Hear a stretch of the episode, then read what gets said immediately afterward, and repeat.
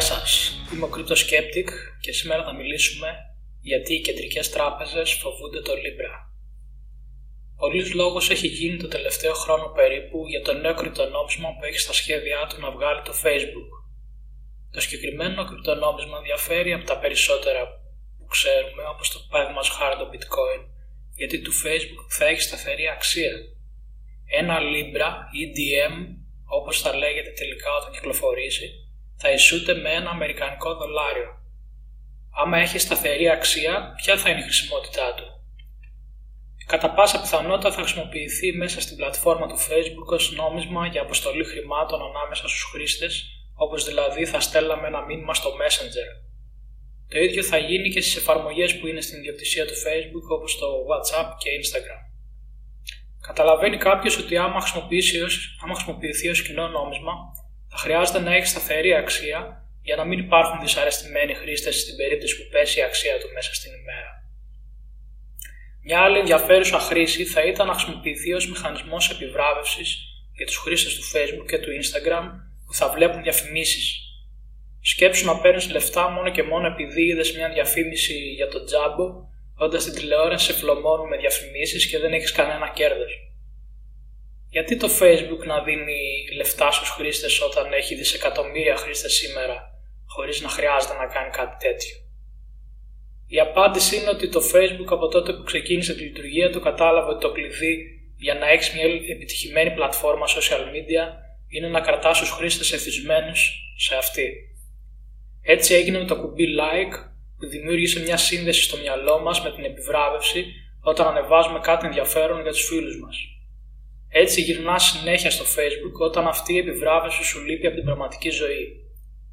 Φαντάσου να παίρνεις και λεφτά άμα σου πατάνε like στο post. Το facebook έτσι θα φτιάξει το απόλυτο εργαλείο για την επιβράβευση των χρηστών του για post που έχουν ενδιαφέρον από πολλούς χρήστες.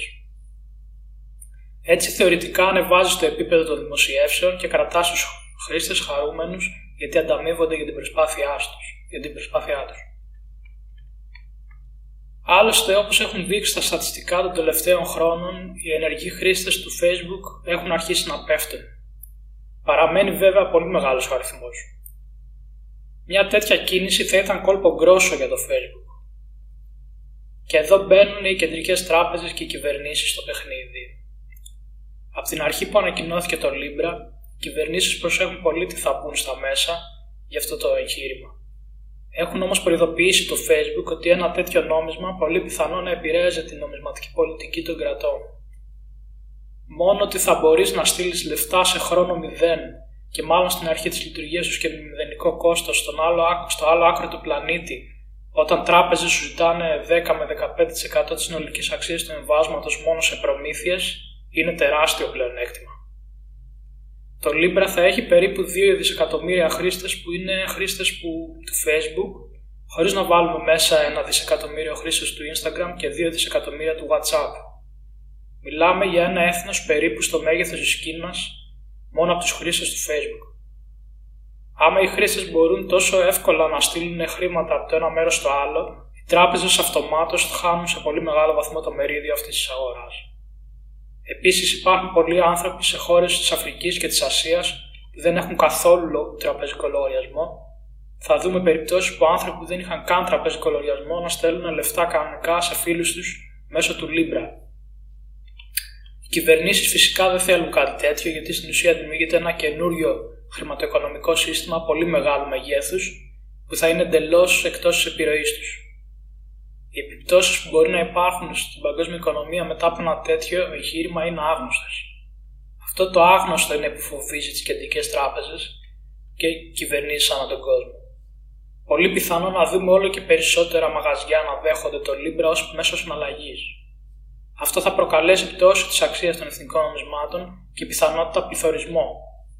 Σε οικονομίες που δεν είναι τόσο δυνατές, μπορούμε να δούμε και πληθωρισμό σε επίπεδα Βενεζουέλας, που το νόμισμα στην ουσία δεν έχει καμία αξία.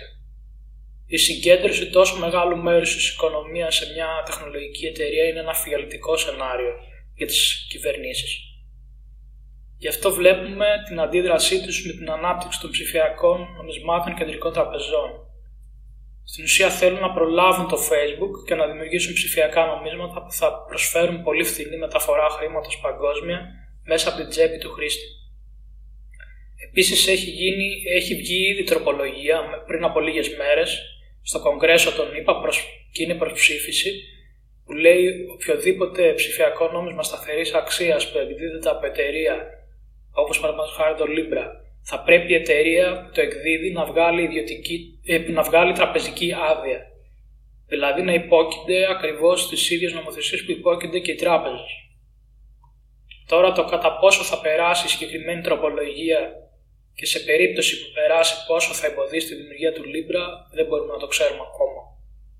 Το Libra που όμως είπαμε άλλαξε όνομα και από εδώ και πέρα θα λέγεται DM υπολογίζεται ότι θα κυκλοφορήσει τον Ιανουάριο του 2021. Μένει να δούμε τι εξελίξεις θα υπάρχουν από εδώ και πέρα. Αυτό ήταν το τέλος του επεισοδίου. Μην ξεχάσετε να συντονιστείτε την επόμενη Παρασκευή στο anchor.fm στο κανάλι μου για να δείτε το επόμενο επεισόδιο. Γεια σας.